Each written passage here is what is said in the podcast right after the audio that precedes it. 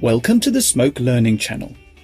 In part 1 of the pre-processing mini video series, we looked at how to change your media's import history settings in the middle of an edit by using the pre-processing editor.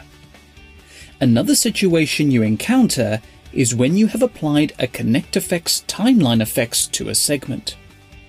All the settings are accessible, but the workflow changes slightly.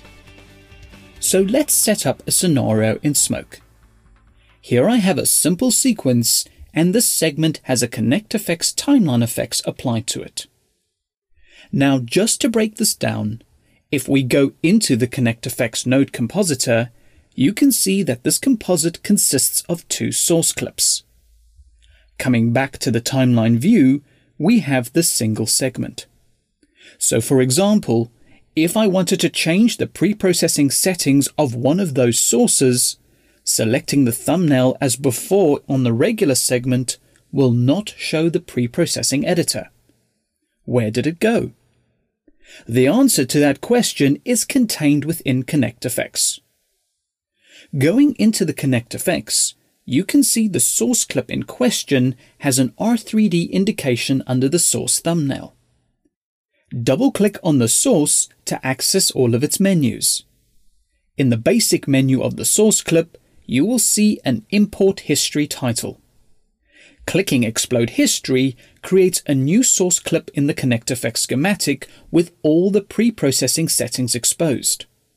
From an operator's point of view, having the original clip and the new clip with the exposed settings allows you to go back to the original at any point.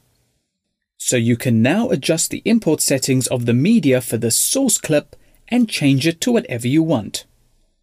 As an example, let's say I want to key this image using the 2K resolution version instead of the original 1K version. So I'll change the debayering settings for the R3D file from a quarter to half good. The indications tell me that the file is now running at a 2K resolution setting. One other setting you need to change has to do with the way ConnectFX always processes at 16-bit float color space. When we exploded the import history of the original clip, it reset its settings back to 12 bits for this format. You can see a warning indicator appear in the other nodes telling you that there is a resolution issue. To correct this, go to the RGB LUT options in the Source Clips menu enable the active mode, and change the setting to 16-bit float. This will push the image into 16-bit float space, but it should not decrease your system's performance. The warning indicators will disappear, and you can see the increased size and quality difference in the composite. You might need to make some adjustments to match the sizes, but at the end of the day, the image details is increased making it easier to pull a better key. This concludes our two-part mini video series on pre-processing. Thank you for watching and please subscribe for future videos coming from the Smoke Learning channel.